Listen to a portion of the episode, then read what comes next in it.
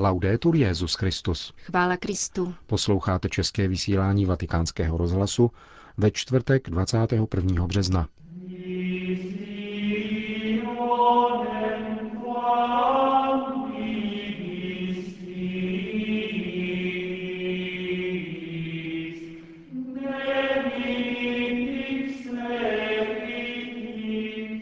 Svatý otec zahájí velikonoční triduum mší svatou v římském vězení pro mladistvé.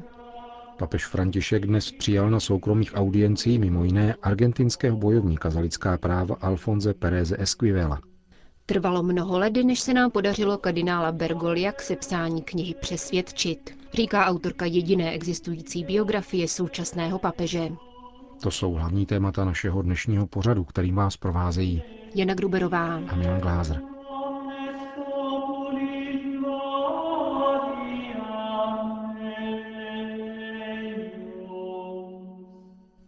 Zprávy vatikánského rozhlasu. Vatikán. Úřad pro papežské bohoslužby potvrdil, že svatý otec bude na zelený čtvrtek v 17.30 sloužit mši svatou na památku Večeře páně v římském vězení pro mladistvé Casal del Marmo. Papež tak zachová svůj zvyk z arcidiecéze z Buenos Aires, kde v tento den pravidelně navštěvoval lidi žijící v sociálně nestabilních situacích. Ten týžden ráno v 9.30 však bude římský biskup slavit Eucharistii spojenou se svěcením olejů, jako obvykle v bazilice svatého Petra. Další dny velikonočního trídu a proběhnou také jako vždy. Liturgie Velkého pátku v 17 hodin ve vatikánské bazilice, velikonoční vigílie tamtéž ve 20.30 a Eucharistii ze zmrtvých vstání páně bude svatý otec slavit na svatopetrském náměstí v 10.15. Potom v poledne z loďie baziliky pronese pravidelné poselství a požehnání Urbi et Orbi. Papež František zaslal poselství novému primasovi anglikánského společenství Justinu Velbimu, který se dnes v Canterburské katedrále slavnostně ujal úřadu. Svatý otec tak opětoval jeho přání ke své volbě na Petrův stolec. Pastorační služba je povoláním kráčet ve věrnosti evangeliu našeho pána Ježíše Krista, píše papež. Ujišťuje potom kenterberského arcibiskupa svými modlitbami a prosí jej o to též ve vztahu k sobě. Těším se na setkání v blízké budoucnosti a pokračování stejně vřelých bratrských vztahů, jako měli naši předchůdci. Blahopřání datované 18. března nese stručný podpis. František.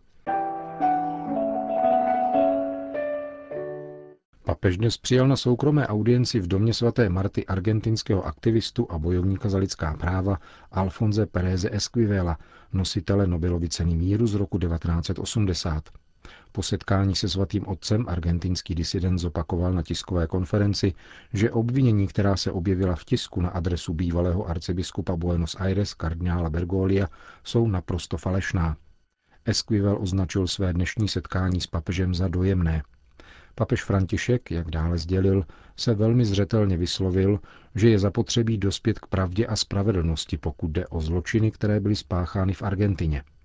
Podle nositele Nobelovy ceny míru byl na papeži Františkovi znát jeho hluboký klid, ale také rozhodnost, s níž bude plnit své nové poslání.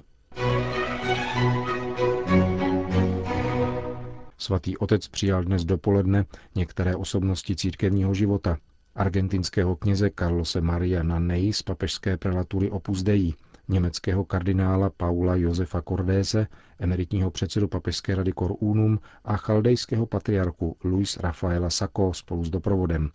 Jako poslední z řady dopoledních audiencí byl papežem přijat předseda vlády Tanzánie, pan Mizengo Kajanza Peter Pinda. Německo. Otec Franz Jalič, jehož se přímo týká negativní spravodajská kampaň vůči současnému papeži, včera zveřejnil doplňující prohlášení k celé kauze na webových stránkách německé jezuitské provincie. Uvádí v něm, že otec Bergoglio, tehdejší provinciál argentinských jezuitů, neudal jeho ani dalšího spolubratra, otce Orlanda Joria, silám vojenské diktatury. Kněz německo-maďarského původu upřesňuje, že jejich zatčení souvisí se zmizením jejich laické spolupracovnice. Tato katechetka se přidala na stranu gerily a oba jezuité o ní tři čtvrtě roku nic nevěděli. Několik dní po jejím zatčení jsme byli odvedeni také my dva, píše otec Jalič a dodává. Když by slýchající důstojník viděl v mých dokumentech jako místo narození Budapešť, domníval se, že jsem ruský špion. Německý jezuita zdůrazňuje, že on ani jeho spolubratr otec Jorio nepatřili k povstaleckým kruhům. Uznává, že byl zprvu přesvědčen o tom, že se stal obětí udání. Koncem 90. let však pochopil, že tato domněnka není odůvodněná. Není proto správné tvrdit, že naše zajetí proběhlo na poput otce Bergolia. Uzavírá otec Franz Jalič ve svém prohlášení. Kuba. Již po druhé za sebou prožijí kubánští věřící Velký pátek jako volný den. Kubánská vláda vyhlásila i letos zvláštním dekretem na 29. březen pracovní volno a zopakovala tak loňskou iniciativu související s návštěvou Benedikta XVI. Zprávu o vládním dekretu zveřejnil 18. března stranický deník Granma, aniž by uvedl důvody tohoto rozhodnutí. Po desetiletích napětí mezi Havanou a Vatikánem je tak možné zaznamenat pokračující posun ve vzájemných vztazích. Po návštěvě blahoslaveného Jana Pavla II. v roce 1998 bylo obnoveno slavení Vánoc jako církevního svátku.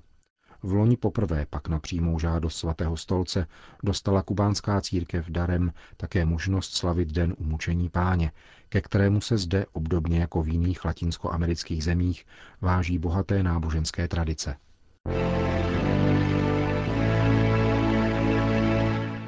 Bagdád. Nový chaldejský patriarcha Louis Sako se přestěhoval z Kirkúku, kde byl doposud arcibiskupem, do svého sídla v hlavním městě Iráku. V této zkoušené zemi jen během posledních 48 hodin vypukla vlna protišítských atentátů, které způsobily smrt 60 lidem. 200 jich bylo zraněno. Pro vatikánský rozhlas zhodnotil patriarcha odkaz americké vojenské intervence před deseti lety.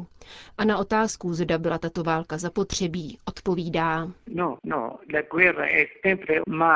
ne, ne, válka je vždycky zlem a my máme velmi špatnou zkušenost s válkami. V Iráku byly vždycky války. Nevypukly však proto, aby uskutečnili demokracii, aby vnutili demokracii, protože ta je něčím, co nemůže být uloženo z hora, nějakým příkazem, Lidi je třeba formovat. Tady se neválčilo proto, aby Iráčané byli zachráněni před diktaturou, stejně jako je tomu nyní v takzvaném arabském jaru. Oni hlásají demokracii, ale prodávají nebo rozdávají zbraně všem. Amerika také. Změnili Egypt a nyní je řada na Sýrii, kde je téměř občanská válka. Reformy se nedělají zbraněmi, nýbrž dialogem. Pokud chtěli v Iráku změnu, mohli tak učinit jiným způsobem a bez války. Říká chaldejský patriarcha Monsignor Luis Sacco. Podobný názor má bagdátský biskup Šlemon Vardúný, který současnou situaci hodnotí takto. Nechceme vzpomínat. Čekali jsme něco jiného. Irácký lid čekal skutečné osvobození od diktatury. Namísto toho jsme zakusili mnoho jiných trpkých věcí. Jen včera došlo více než k deseti bombovým útokům. Trpkost sebevražedných útoků, trpkost min rozesetých v zemi a zabíjejících nevinné. Chtěli jsme svobodu, ale nebyli jsme k této svobodě vychováni. Byla nám vnucena. Je však nemožné poručit někomu, aby byl svobodný. Nejprve je třeba ho vychovat. Hodně jsme se modlili a stále se modlíme za opravdovou svobodu, pravou demokracii. Žádáme celý svět, aby neprodával zbraně nikomu. Zbraně produkují sirotky a vdovy. Modlíme se za opravdovou svobodu, kterou nám daroval Kristus tím, že za nás zemřel. Nynější svoboda totiž zabíjí. Je to svoboda zájmu, protože Irák byl okupován kvůli velkým zájmům, kvůli ropě. My chceme demokracii, pravou svobodu. Modlíme se za to, aby tyto velikonoce byly opravdovým skříšením duchovního života, aby se všichni přiblížili Bohu pro dobro člověka.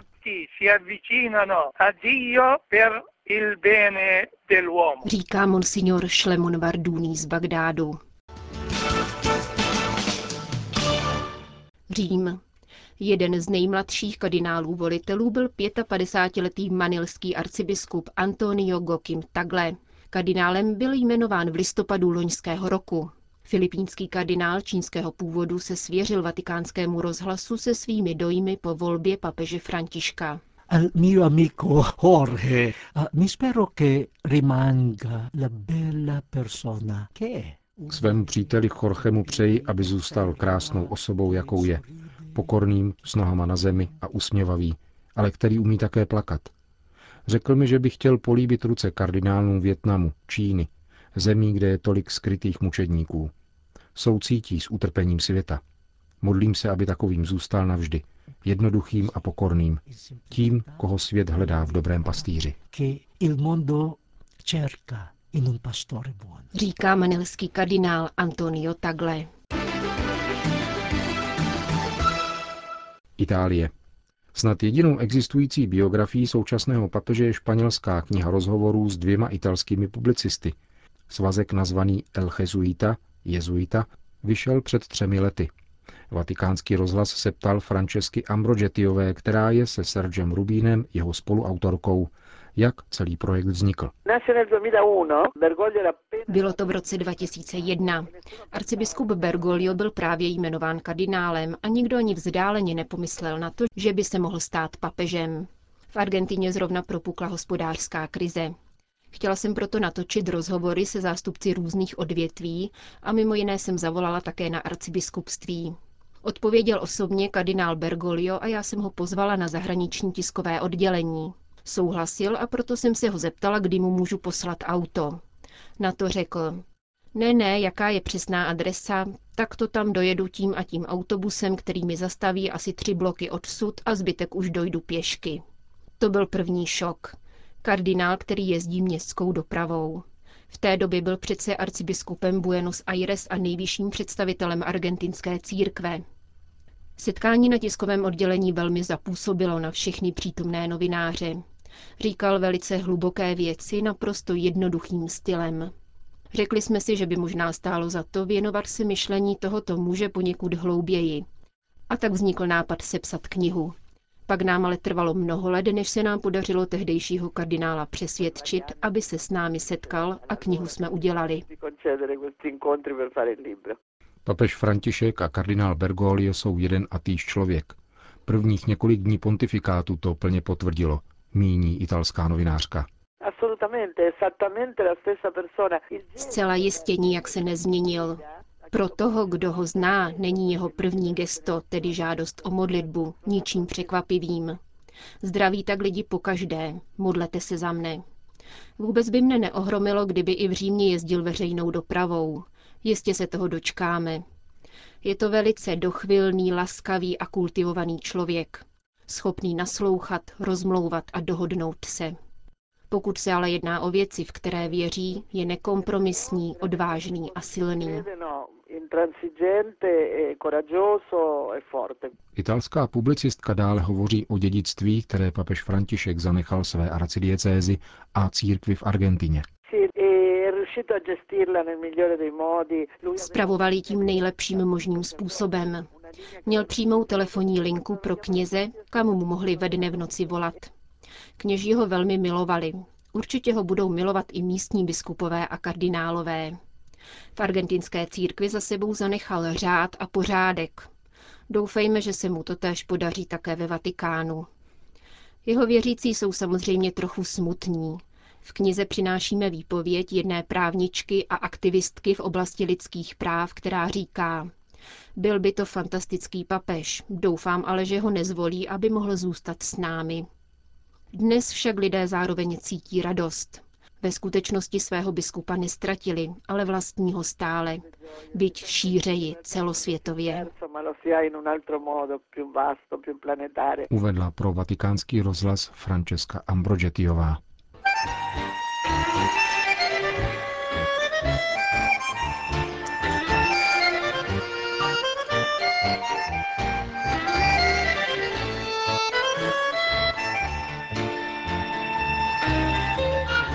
Končíme české vysílání vatikánského rozhlasu. Chvála Kristu.